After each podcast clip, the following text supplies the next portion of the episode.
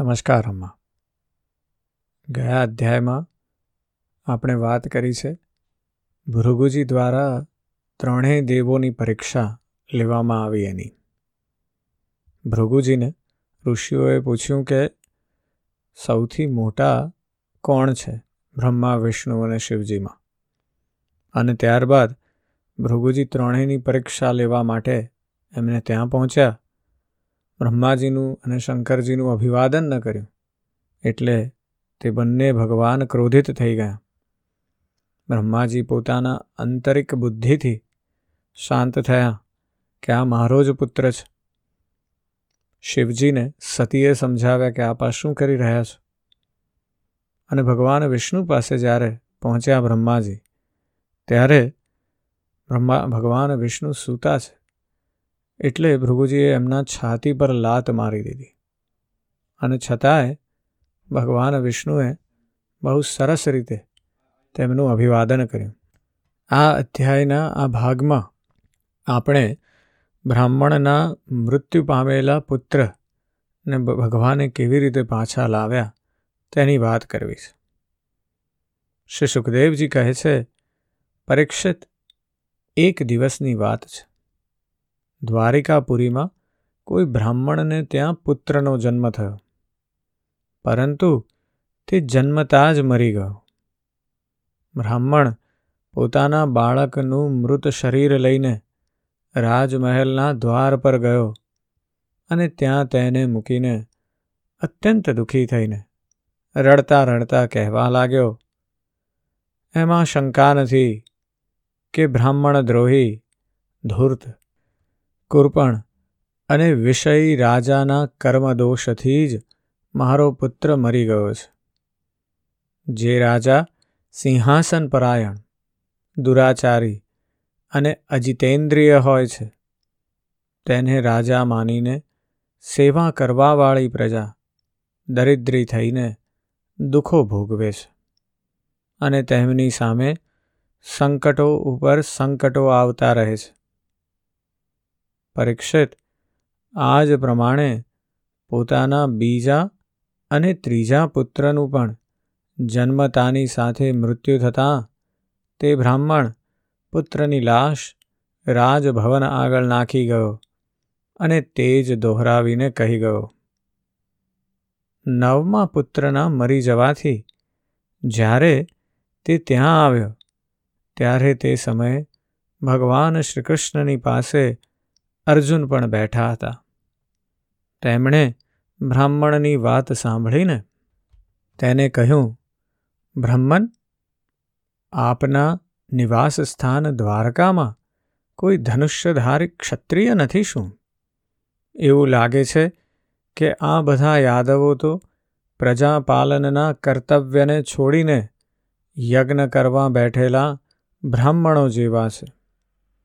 જેમના રાજ્યમાં ધન, સ્ત્રી અથવા પુત્રોથી વિયુક્ત થઈને બ્રાહ્મણ દુઃખી થતા હોય, તે ક્ષત્રિય નથી.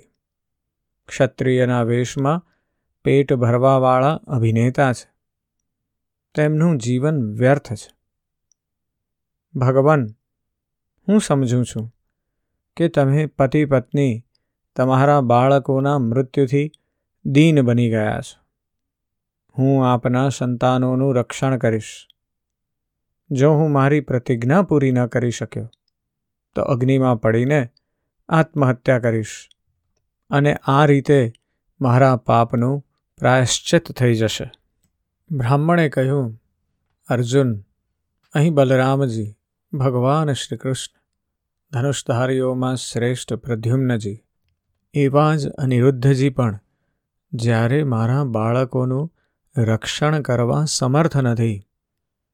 આ જગદીશ્વરો માટે પણ આ કામ મુશ્કેલ બની રહ્યું છે. ત્યારે તમે આને કઈ રીતે કરવા ચાહો છો? ખરેખર, આ તમારી મૂર્ખતા છે. હું તમારી વાત પર બિલકુલ વિશ્વાસ નથી કરતો. અર્જુને કહ્યું, હું બલરામ શ્રી કૃષ્ણ અથવા પ્રદ્યુમ્ન નથી. હું અર્જુન છું. જેનું ગાંડીવ નામનું ધનુષ્ય વિશ્વવિખ્યાત છે. બ્રહ્મદેવ, તમે મારા બળ પરાક્રમનું અપમાન ન કરો. તમે જાણતા નથી. હું મારા પરાક્રમથી ભગવાન શંકરને યુદ્ધમાં સંતુષ્ટ કરનાર વીર અર્જુન છું. ભગવાન, તમને વધારે શું કહું? હું યુદ્ધમાં સાક્ષાત મૃત્યુને પણ જીતીને તમારા સંતાનોને પાછા લાવી આપીશ. પરીક્ષિત, જ્યારે અર્જુને તે બ્રાહ્મણને આ પ્રમાણે વિશ્વાસ આપ્યો, ત્યારે તે બ્રાહ્મણ લોકોની સામે અર્જુનના બળ પરાક્રમના વખાણ કરતો રહીને, ખૂબ પ્રસન્નતા સાથે પોતાને ઘેર પાછો આવ્યો. પ્રસવનો સમય નજીક આવ્યો ત્યારે બ્રાહ્મણ અધીરો થઈને અર્જુન પાસે આવ્યો અને કહેવા લાગ્યો, આ વખતે તમે મારા બાળકને મૃત્યુથી બચાવી લો. આ સાંભળીને અર્જુને શુદ્ધ જળથી આચમન કર્યું તથા ભગવાન શંકરને નમસ્કાર કર્યા. પછી દિવ્ય અસ્ત્રોનું સ્મરણ કર્યું અને ગાંડીવ ધનુષ્ય પર પણછ ચઢાવીને હાથમાં લઈ લીધું. અર્જુને બાણોને અનેક પ્રકારે અસ્ત્ર મંત્રોથી અભિમંત્રિત કરીને પ્રસૂતિ ગૃહને ચારે બાજુથી ઘેરી લીધું. આ પ્રમાણે તેમણે સુતિકા ગૃહની ઉપર નીચે આજુબાજુ બાણોનું જાણે એક પાંજરું જ બનાવી દીધું.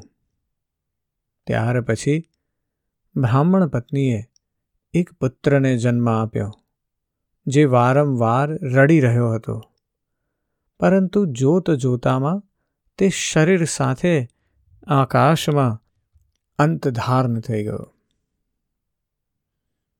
હવે તે બ્રાહ્મણ ભગવાન શ્રીકૃષ્ણની સામે જ અર્જુનની નિંદા કરવા લાગ્યો. તેણે કહ્યું, મારી મૂર્ખતા તો જુઓ. મેં આ નપુંસકની બડાઈની વાતો પર વિશ્વાસ મૂક્યો. ભલા, જેને પ્રદ્યુમ્ન, અનિરુદ્ધ, અરે બલરામ અને ભગવાન શ્રીકૃષ્ણ પણ ન બચાવી શક્યા. તેની રક્ષા કરવા બીજું કોણ સમર્થ છે? મિથ્યાવાદી અર્જુનને ધિક્કાર છે. પોતાના મોઢે પોતાની બડાઈ કરવાવાળા અર્જુનના ધનુષ્યને ધિક્કાર છે. આની બુદ્ધિ તો જુઓ. તે મૂર્ખતાવશ, તે પુત્રને પાછો લાવવા ઈચ્છે છે, જેને પ્રારબ્ધે અમારાથી અલગ કરી દીધો છે. તે બ્રાહ્મણ, આ પ્રમાણે અર્જુનને ખરું ખોટું બોલવા લાગ્યો. ત્યારે અર્જુન યોગ બળથી તુરંત ભગવાન યમરાજની સંયમની પુરીમાં ગયા. ત્યાં તેમને બ્રાહ્મણનો પુત્ર ન મળ્યો.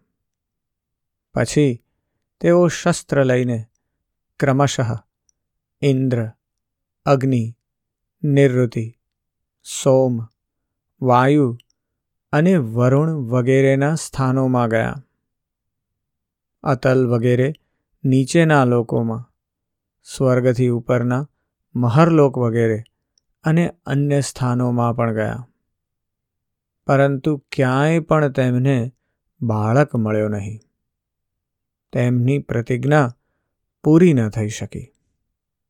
હવે તેમણે અગ્નિમાં પ્રવેશ કરવાનો વિચાર કર્યો. પરંતુ ભગવાન શ્રીકૃષ્ણએ તેમને તેમ કરતાં રોકીને કહ્યું, ભાઈ અર્જુન તમે પોતાની જાતે પોતાનો તિરસ્કાર ન કરો. હું તમને બ્રાહ્મણના બધા બાળકો હમણાં દેખાડું છું. આજે જે લોકો તમારી નિંદા કરી રહ્યા છે, તે જ પછી આપણા લોકોની નિર્મળ કીર્તિ ગાશે. સર્વશક્તિમાન ભગવાન શ્રીકૃષ્ણએ આ પ્રમાણે સમજાવીને અર્જુન સાથે પોતાના દિવ્ય રથ પર બેસી પશ્ચિમ દિશામાં પ્રસ્થાન કર્યું. તેમણે સાત સાત પર્વતોવાળા, સાત દ્વીપ, સાત સમુદ્ર અને લોકાલોક પર્વતને ઓળંગીને ઘોર અંધકારમાં પ્રવેશ કર્યો. પરીક્ષિત, તે અંધકાર એટલો ઘોર હતો કે તેમાં શૈબ્ય સુગ્રીવ, મેઘપુષ્પ અને બલાહક નામના ચારે ઘોડા પોતાનો માર્ગ ભૂલીને આમ તેમ ભટકવા લાગ્યા. તેમને કાંઈ સૂઝતું જ ન હતું. યોગેશ્વરોના પણ પરમેશ્વર, ભગવાન શ્રીકૃષ્ણના ઘોડાઓની આ દશા જોઈને. ભગવાને પોતાના હજાર હજાર સૂર્ય જેવા તેજસ્વી ચક્રને આગળ ચાલવાની આજ્ઞા આપી. સુદર્શન ચક્ર પોતાના જ્યોતિર્મય તેજથી સ્વયં ભગવાન દ્વારા ઉત્પન્ન તે ગાઢ અને મહાન અંધકારને છેદીને મનના જેવી તીવ્ર ગતિથી આગળ ચાલવા લાગ્યું. તે સમયે ભગવાન શ્રી રામના છોડેલા અને રાક્ષસોની સેનામાં પ્રવેશી રહેલા બાણ જેવું તે લાગતું હતું. આ પ્રમાણે સુદર્શન ચક્ર દ્વારા નિર્દેશિત માર્ગે ચાલીને રથ અંધકારની અંતિમ સીમા પર પહોંચ્યો. તે અંધકારની પેલી તરફ અનંત અપાર શ્રેષ્ઠ જ્યોતિ ચારે તરફ ફેલાયેલી દેખાય તેને જોઈને આંખો અંજાઈ ગઈ.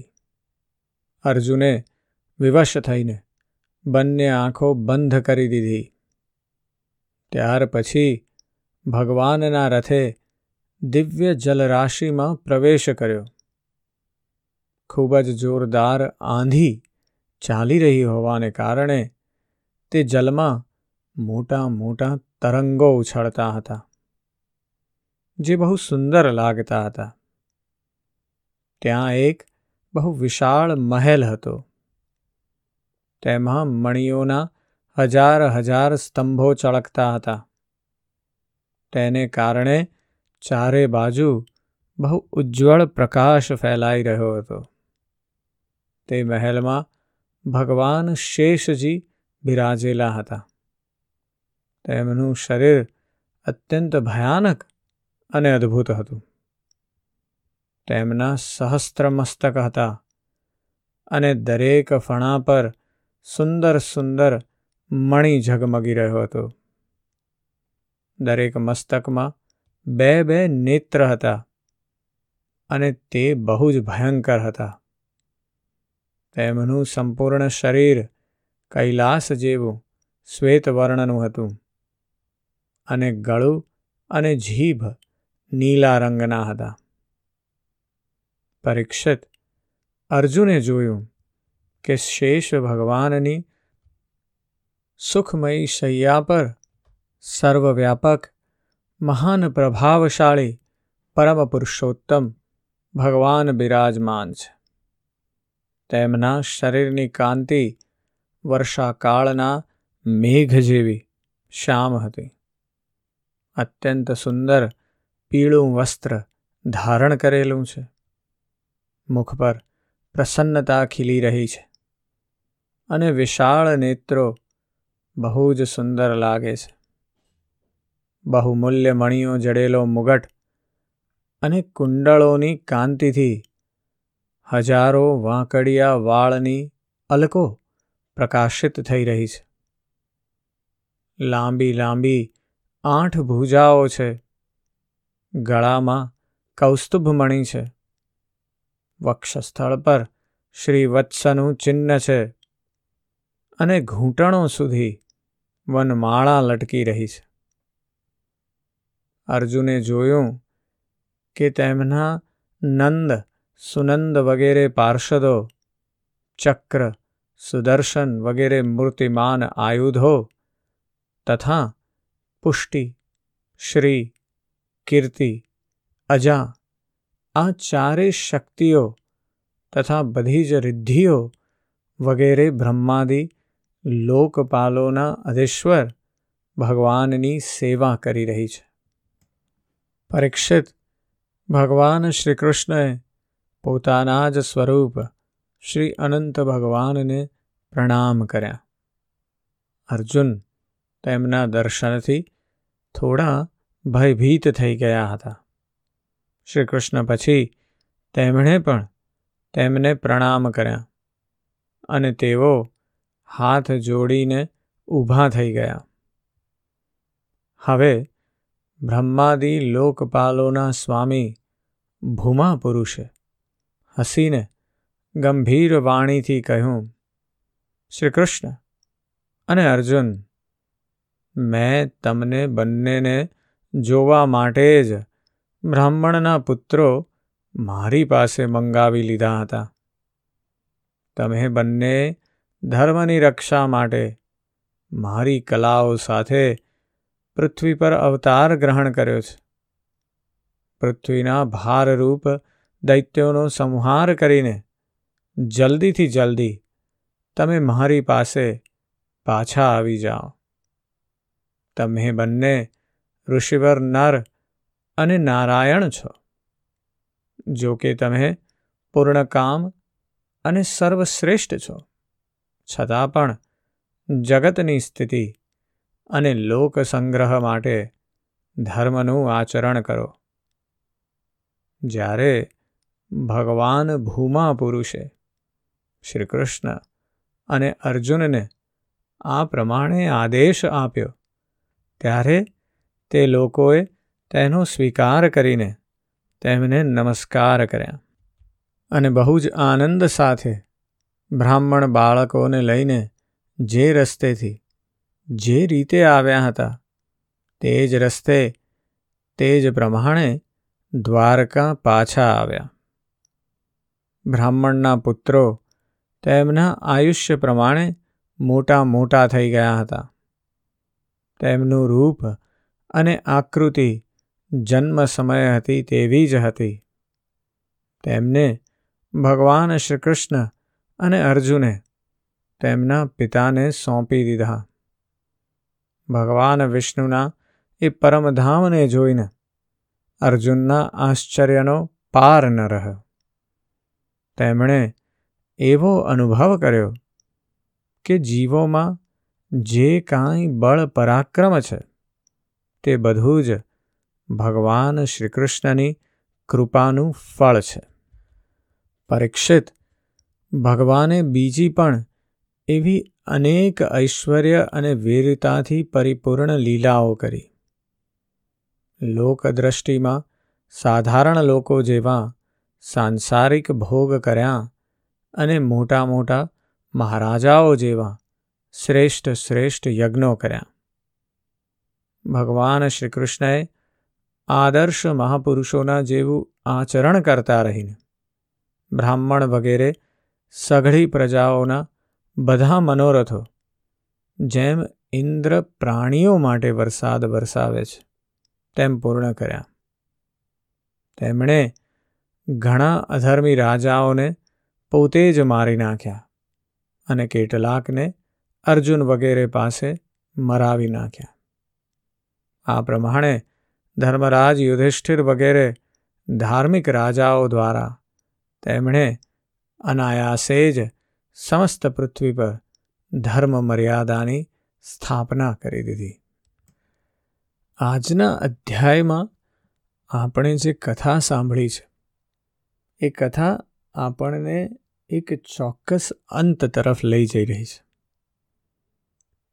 ભગવાન શ્રી કૃષ્ણ એ જન્મ લીધો છે વ્યક્તિ રૂપે, એક પુરુષ રૂપે, એટલા માટે કે જેથી પૃથ્વીમાં જે ઇમ્બેલેન્સ વ્યાપી ગયું હતું. પૃથ્વી પાપથી વધારે ને વધારે ભરાઈ રહી હતી. તેનું બેલેન્સ પાછું કેળવવા માટે એમણે આ જન્મ લીધો છે. અને એટલે એ હવે કર્મ પૂરું થવાને આરે છે. એટલે આ કથાના રૂપક દ્વારા ભગવાન વિષ્ણુએ પોતે જ પોતાને કીધું કે હવે પાછા આવવાનો સમય થઈ ગયો છે. એની કથા તરફ આપણે હવે આગળ વધવાનું છે. આજે આના વિશે ચિંતન જરૂરથી કરજો. આજે બસ આટલું જ. જય શ્રી કૃષ્ણ.